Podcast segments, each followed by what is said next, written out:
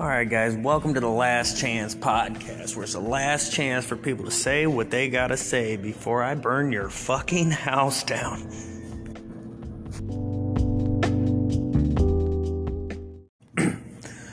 All right, guys, listen here.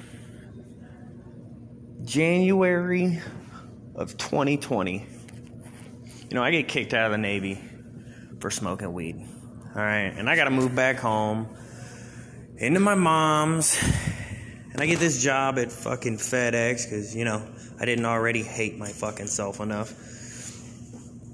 But this is not a, you know, good time in my life, but I'm hanging in there, you know, I gotta get my shit together. I got a wife, two kids, fucking, you know, we gotta make some shit happen.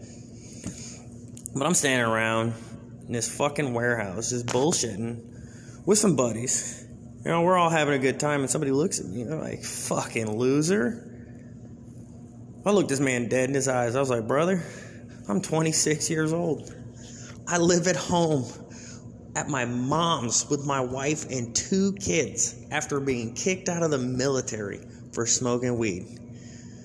Brother, I don't need you to tell me I'm a loser. I tell myself that every fucking day when I put the gun back in the glove box out in the fucking parking lot.